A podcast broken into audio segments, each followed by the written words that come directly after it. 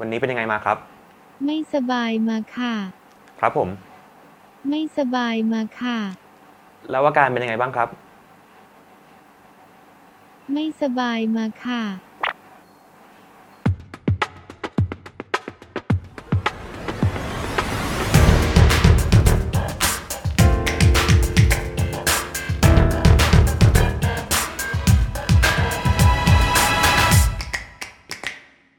และคุณกำลังฟังเปียงทอกสวัสดีครับ ผมเปียงนับเป็นเรื่องใกล้ตัวนะครับที่หลาย ๆ คนเนี่ยไม่ได้ความสำคัญ เวลาเราไปเจอแพทย์ เราต้องให้ประวัติอะไรบ้าง การให้ประวัติอย่างถูกต้องและตรงประเด็นเนี่ยมันช่วยมาก ๆ นะครับ มันช่วยหมออย่างมากในการวินิจฉัยโรคที่จะทำให้มันง่ายขึ้น แล้วก็ถูกต้องมากขึ้น เป็นความจริงนะครับ ต่อให้เราเนี่ยไม่ได้เล่าอะไรให้คุณหมอฟังเลย หมอเนี่ยก็จะมีการซักประวัติคุณอยู่ดี แต่มันจะดีกว่าไหมครับ ถ้าเกิดว่าเรามีการเตรียมตัวอะไรบางอย่าง เพื่อที่จะตอบคำถามที่จะเจอได้บ่อย ได้อย่างถูกต้องและตรงประเด็น หลายๆโรคครับสามารถหายได้เอง โดยที่ไม่ต้องรักษาอะไรเลย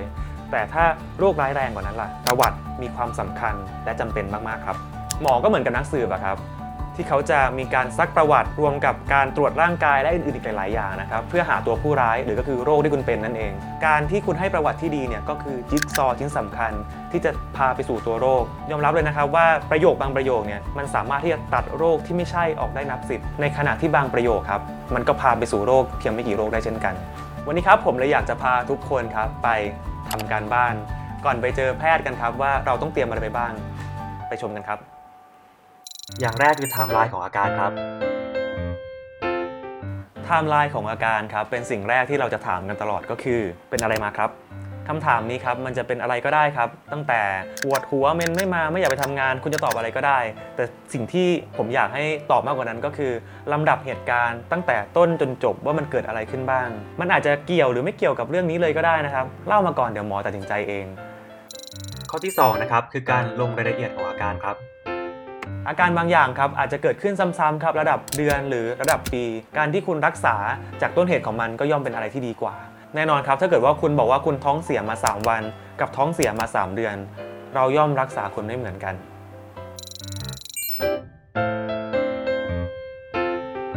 นอกจากไทม์ไลน์ของอาการนะครับ เราก็อยากจะให้มีการใส่รายละเอียดบางอย่าง เพิ่มขึ้นไป เช่น มันอยู่บริเวณตรงไหน อาการมันรุนแรงขนาดไหน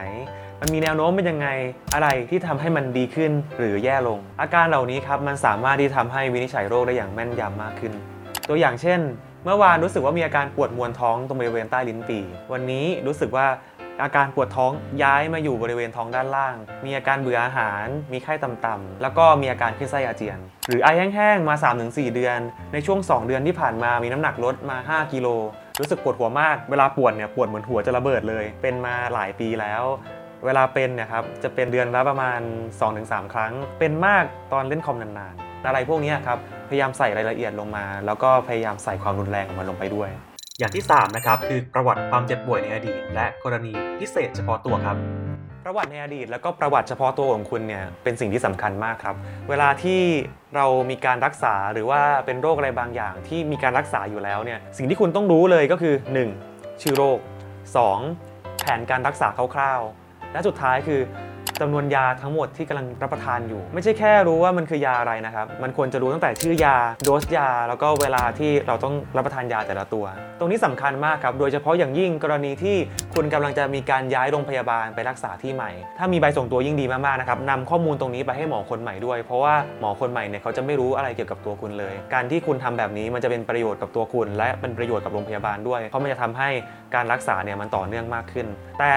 ในกรณีที่คุณไปอยู่ในห้องตรวจแล้วแล้วคุณไม่มีข้อมูลอะไรเลย คุณจำอะไรไม่ได้สักอย่างหนึ่งอย่างน้อยคุณไลน์ไปที่บ้านก็ได้ครับ ให้ที่บ้านเขาถ่ายรูปยามาให้หมอที่โรงพยาบาลดู มันก็จะช่วยหมอได้ระดับหนึ่ง นอกจากนี้นะครับอย่าลืมให้ประวัตินะครับเกี่ยวกับการผ่าตัดในอดีต การเจ็บป่วยบางอย่างในครอบครัวครับ เช่น การเป็นโรคมะเร็ง โรคเลือดบางอย่างนะครับ หรือว่าการติดเชื้อบางชนิด ก็ควรจะแจ้งให้ทราบด้วย นอกจากนี้ก็จะมีประวัติของการแพ้ยาแพ้อาหาร ที่สำคัญเลยนะครับ อย่าลืมแจ้งประวัติเกี่ยวกับการกำลังตั้งครรภ์หรือกำลังให้นมบุตรด้วยครับ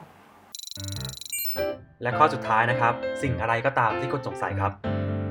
ทุกอย่างมันล้วนมีเหตุผลของมันนะครับ ถ้าเกิดว่าคุณสงสัยอะไรบางอย่าง ที่มันอาจจะเป็นต้นเหตุของโรค ขอให้คุณเล่าให้หมอฟังก่อน เดี๋ยวตัดสินต่อว่ามันเกี่ยวหรือไม่เกี่ยวยังไงนะครับ เช่น คุณไปที่ไหนมา คุณไปสัมผัสอะไรมา ไปทานอะไรมา คุณเดินทางไปไหนมาหรือเปล่า หรือคุณมีการเปลี่ยนชีวิตประจำวันบางอย่าง เช่น เปลี่ยนที่นอน เปลี่ยนเครื่องอุปโภคบริโภคอะไรบางอย่างตรงนี้ครับ มันช่วยได้มากเลยครับกับการวินิจฉัยแยกโรคสุดท้ายครับเป็นสิ่งที่สำคัญมาก ๆ เลยนะฮะที่คุณจะต้องบอกหมอ นั่นก็คือว่าสาเหตุที่คุณมาโรงพยาบาลวันเนี้ยจริง ๆ แล้วเนี่ยมันเพราะอะไรกันแน่ มันเป็นอะไรก็ได้เลยครับ ตั้งแต่ว่า คุณมีอาการเวียนหัวปวดหัว แล้วคุณไปเสิร์ชใน Google แล้วมันบอกว่าคุณเป็นมะเร็ง หรือว่าคุณไปดูดวงมาแล้วหมอดูทักว่าคุณมีความเสี่ยงกับการเป็นโรคทางระบบทางเดินหายใจ จริง ๆ แล้วมันมีความสำคัญมาก ถ้าเกิดว่าคุณบอกหมอซะหน่อยหมอจะได้รู้ว่าหมอจะต้องแนะนำอะไร แล้วอะไรที่มีประโยชน์กับคุณในตอนนี้ บอกมาเถอะครับหมอรับได้ทุกอย่างฮะต่อไปจะเป็นคำถามจากทางบ้านนะครับ การไปหาหมอลึกแค่ไหนก็ไปได้ อันนี้โอเคไหม ก็ถ้าคิดว่าป่วยจริง ๆ ผมคิดว่ามาเลยครับ มันยังไงมันก็ต้องมาอยู่แล้ว แต่ถ้าเกิดว่าคุณรู้สึกว่าคุณมีไข้ต่ำๆมา 3-4 วันแล้ว อาการก็ทรงๆตัวอย่างนั้นอยู่ดีๆ วันหนึ่งจินตนาการขึ้นมาว่าตอนตีสามของคืนนี้คุณจะต้องมาหาหมอให้ได้ กรณีแบบนี้มันอาจจะไม่เหมาะเท่าไหร่ เพราะว่าผมคิดว่ามันเสียประโยชน์หลายคนนะครับ ตั้งแต่ตัวคุณเองหมอและบุคลากรที่ต้องดูแลในตอนนั้น รวมถึงผู้ป่วยฉุกเฉินจริง ๆ ที่กำลังรอตรวจกันอยู่ ถ้าเกิดว่ามาในเวลาราชการได้น่าจะดีกว่า อันนี้พร้อมรับมือครับ คนไข้ในอุดมคติเป็นแบบไหน อย่าเรียกว่าคนไข้ในอุดมคติของหมอเลยครับผมคิดว่ามันก็ต้องเป็นอุดมคติของทั้งคู่กันนั่นแหละ ไม่ว่าจะเป็นคนไข้ในอุดมคติ เป็นหมอในอุดมคติ อยากให้ทั้งสองคนเนี่ยค่อยๆคุยกันด้วยเหตุผลนะครับ ให้เกียรติกันไม่เหวี่ยงใส่กัน ให้ข้อมูลที่เป็นประโยชน์ต่อกันสุดท้ายแล้ว มันก็ happy ending ป่วยแบบไหนที่ยังไม่ต้องไปหาหมอก็ได้ คือคนไทยหลาย ๆ คนครับจะมีนิสัยที่ว่าไม่ว่าคุณจะป่วยอะไรไงก็ตามเนี่ย ขอไปหาหมอไว้ก่อนสบายใจ คือหลาย ๆ โรคเนี่ยมันก็ควรจะเป็นอย่างนั้น แต่มันจะมีบางโรคครับ เช่นโรคไข้หวัดธรรมดา ซึ่งเป็นส่วนใหญ่เลยฮะปกติแล้วมันจะติดจากเชื้อไวรัสทั่วๆไปครับร่างกายสามารถกำจัดออกเองได้ แล้วยาส่วนใหญ่ก็จะเป็นการรักษาตามอาการ ลักษณะอาการก็เช่น มีไข้นิดๆหน่อยๆเจ็บคอหน่อยๆมีน้ำมูกนิดๆสิ่งที่ต้องทำก็คือการพักผ่อนแล้วก็ดื่มน้ำเยอะๆสิ่งที่ต้องทำอีกก็คือการป้องกันไม่ให้ติดคนอื่น เช่น งดการใช้ของร่วมกับคนอื่น ใส่แมสปิดเอาไว้ ไม่ต้องหาหมอก็ได้ สิ่งของหรือเอกสารที่เกี่ยวข้องกับการรักษาโรคของเราควรเตรียมไปให้หมดทุกอย่างหรือเปล่าครับ ครับเตรียมเท่าที่มีเลยครับ มีอะไร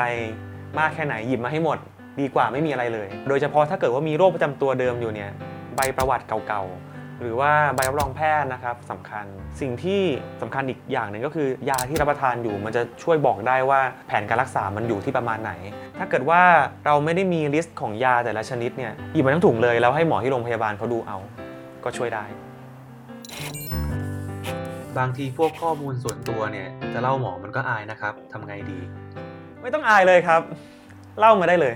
ถอดได้เลย ทุกอย่างหมอเห็นมาจนชินหมดแล้ว ผมคิดว่าถ้าอยู่ในห้องตรวจตรงนี้มันเป็นความลับของผู้ป่วย การที่คุณเล่าอะไรออกมาเยอะมากเท่าไหร่เนี่ยวินิจฉัยและรักษาคุณได้ถูกต้องมากเท่านั้น เพราะฉะนั้น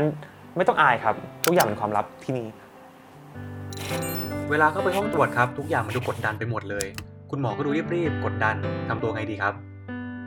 เข้าใจเลยครับ เพราะว่าคนไข้มันค่อนข้างเยอะ แล้วก็อาจจะมีเวลาไม่ได้ มากสำหรับทุกคน ถ้าเกิดว่าเข้าไปในห้องตรวจแล้วรู้สึกว่ากดดันหรือว่าเกรงไปหมดเนี่ยผมคิดว่าคุณสามารถที่จะจดทุกอย่างลงไปในกระดาษโน้ตไว้ก่อนได้นะฮะเวลาเข้าไปในห้องตรวจเนี่ยก็เอาให้หมอดู มันจะช่วยได้มากเลย แล้วก็ทำตัวสบายๆครับ ยิ้มแย้ม หมอส่วนใหญ่ใจดีครับ คนไข้บางคน request ยาเอง หรือขอให้หมอจ่ายยาตามใจ คิดเห็นว่าไงบ้างครับ คิดว่าสามารถ request ได้นะครับ ถ้าเกิดว่าคิดว่ามีประโยชน์ต่อตัวคุณ ก็ลองถามหมอดูก่อน แต่ว่าถ้าเกิดว่าหมอมองว่ามันไม่ได้เหมาะสมที่จะต้องจ่ายยาตัวนั้นหมอก็จะมีเหตุผลของเขาเอง แต่ว่าถ้าเกิดว่าอยากจะ request ก็ไม่ได้ผิดอะไรครับ ถูกต้องครับหมอเป็นคนคนหนึ่ง สิ่งที่หมอให้ได้ก็คือการรักษาการวินิจฉัยที่ดีที่สุดเท่าที่จะทำได้ สิ่งที่ต้องเพิ่มเติมก็คือความร่วมมือของผู้ป่วยเอง ผู้ป่วยก็จะต้องมีวินัยในการดูแลตัวเองรับประทานยาอย่างสม่ำเสมอปรับพฤติกรรมบางอย่าง มันก็ต้องช่วยกันนะครับทั้งหมอทั้งผู้ป่วย จะให้หมอเป็นเหมือนผู้วิเศษที่สามารถรักษาได้ทุกอย่างมันเป็นไปไม่ได้ มันต้องมีผู้ป่วยที่ช่วยกันด้วย เหตุการณ์ไหนไหมครับ ที่คนไข้ทำให้หมอรู้สึกเสียกำลังใจ มันเป็นเรื่องปกติเลยอะครับ มันมีเรื่อยๆอยู่แล้ว มันเกิดจากความที่ทางคนไข้ก็ไม่ได้เข้าใจหมอ แล้วเขาก็อาจจะไม่ได้รู้ว่าเราทำอะไรบ้างในแต่ละวันอะไรอย่างเงี้ย มันก็ทำให้เกิดความสื่อสารผิดพลาดหรือความไม่เข้าใจกัน แต่ถามว่าเสียกำลังใจมากไหมก็เรียกว่ารับรู้แล้วกันว่าเขาอาจจะไม่พอใจแต่ไม่ได้เสียกำลังใจ เพราะว่าเราก็ทำหน้าที่ของเราให้ดีที่สุด และคิดว่ายังมีคนที่เขาก็เข้าใจเราว่าเราเจออะไรบ้าง แล้วมีเคสไหนไหมที่คนไข้ดื้อสุดๆแต่จบลงด้วยดี มีครับมีแล้วก็เป็นเคสหนึ่งที่รู้สึกประทับใจด้วย มันจะมีเคสหนึ่งครับที่เขามีแบบค่าแลบต่างๆ เกี่ยวกับโรคเบาหวานเนี่ยที่มันแย่มาตลอด แล้วก็วันนั้นมันเจอเราครั้งแรก เราก็พยายามที่จะคุยกับเขานานกว่าปกตินิดนึง เพราะว่าดูจากแนวโน้มต่างๆ แล้วที่มันไม่ค่อยดีมาหลายเดือนแล้วอะตอนนั้นก็คุยเปิดใจกันเลยครับว่าจริงๆแล้วเขาก็มีอายุ หรือว่ามีหลาย ๆ อย่างที่คล้าย ๆ กับคนในครอบครัว เรามีความปรารถนาให้เขาสุขภาพดี เพราะว่าเราเห็นคุณเป็นคนหนึ่งในครอบครัวเอานั้นจับมือกันด้วย อยากที่จะให้เขากินอาหารดี ๆ เลิกเหล้าเลิกบุหรี่อะไรอย่างเงี้ยครับหลาย ๆ เดือนถัดมาก็มีการติดตามเรื่อย ๆ ก็เห็นว่าค่าแลบมันค่อย ๆ ดีขึ้นตามลำดับ ก็รู้สึกว่าประทับใจแล้วก็ยินดีกับเขาที่เขารักตัวเองมากขึ้นแล้วก็รู้สึกว่าถ้าเกิดว่าคนไข้คนไหนที่เขาเห็นว่ามันมี ความหวังอยู่ข้างหน้าครับ ผมรู้สึกว่าเขาก็พร้อมที่จะปรับตัวเองให้ดีขึ้นเหมือนกัน หมอทุกคนดุจริงหรือเปล่าครับ ก็ดุแหละ แต่ว่าที่ดุเขาเพราะเป็นห่วงนะครับ อยากให้คุณหายจากโรค บางทีมันเผลอดุไปบ้าง แต่ก็บางทีไม่ได้ตั้งใจอะครับ ก็ขอโทษด้วย แต่ว่าอยากให้ร่วมกันจะได้หายจากโรคนะครับ ยังไงก็ยังยืนยันนะครับ ว่าอยากให้มาติดตามอาการก่อน ในฐานะหมออยากให้คนไข้หรือคนทั่วไป เข้าใจในแง่มุมไหนมากที่สุด สิ่งที่อยากจะให้เข้าใจมันไม่ได้มีอะไรมากครับ อยากแค่ใจเย็นๆ ไม่ว่าจะเกิดอะไรขึ้นครับในโรงพยาบาลหรือในห้องตรวจก็ตามเนี่ยส่วนใหญ่แล้วมันมีจุดประสงค์เพื่อคนไข้เกือบทั้งนั้นแหละครับ บางอย่างที่คุณรู้สึกว่ามันไม่ถูกต้องหรือว่ามันทำให้คุณหงุดหงิด ไม่พอใจอะไรก็ได้ ผมขอว่าอย่าเพิ่งพยายามหาคำตอบเอง หรือว่าลงไปประจานใน social network อะไรพวกเนี้ยเพราะผมคิดว่ามันสามารถชี้แจงกันได้ หลาย ๆ อย่างคุณสามารถหาคำตอบได้ง่าย ๆ จากการแค่ถามแพทย์เจ้าของไข้หรือว่าถามพยาบาลที่ดูแลตรงนั้น ซึ่งมันจะช่วยเกี่ยวกับโรงพยาบาลได้เยอะมากคำถามสุดท้ายนะครับ หมอชอบเลี้ยงไข้จริงหรือเปล่าครับ ไม่ต้องเจอกันบ่อยๆก็ได้ครับ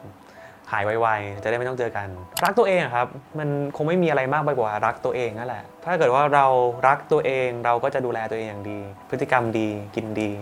พักผ่อนดี ออกกำลังกายอย่างสม่ำเสมอ แล้วก็พยายาม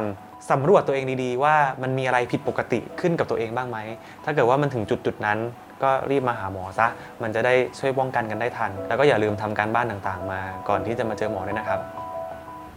และอย่าลืมไปติดตามกันให้ครบทุกช่องทางนะครับใน Facebook YouTube และ Instagram นะครับในเพียง Traveler X Doctor แล้วเจอกันนะครับ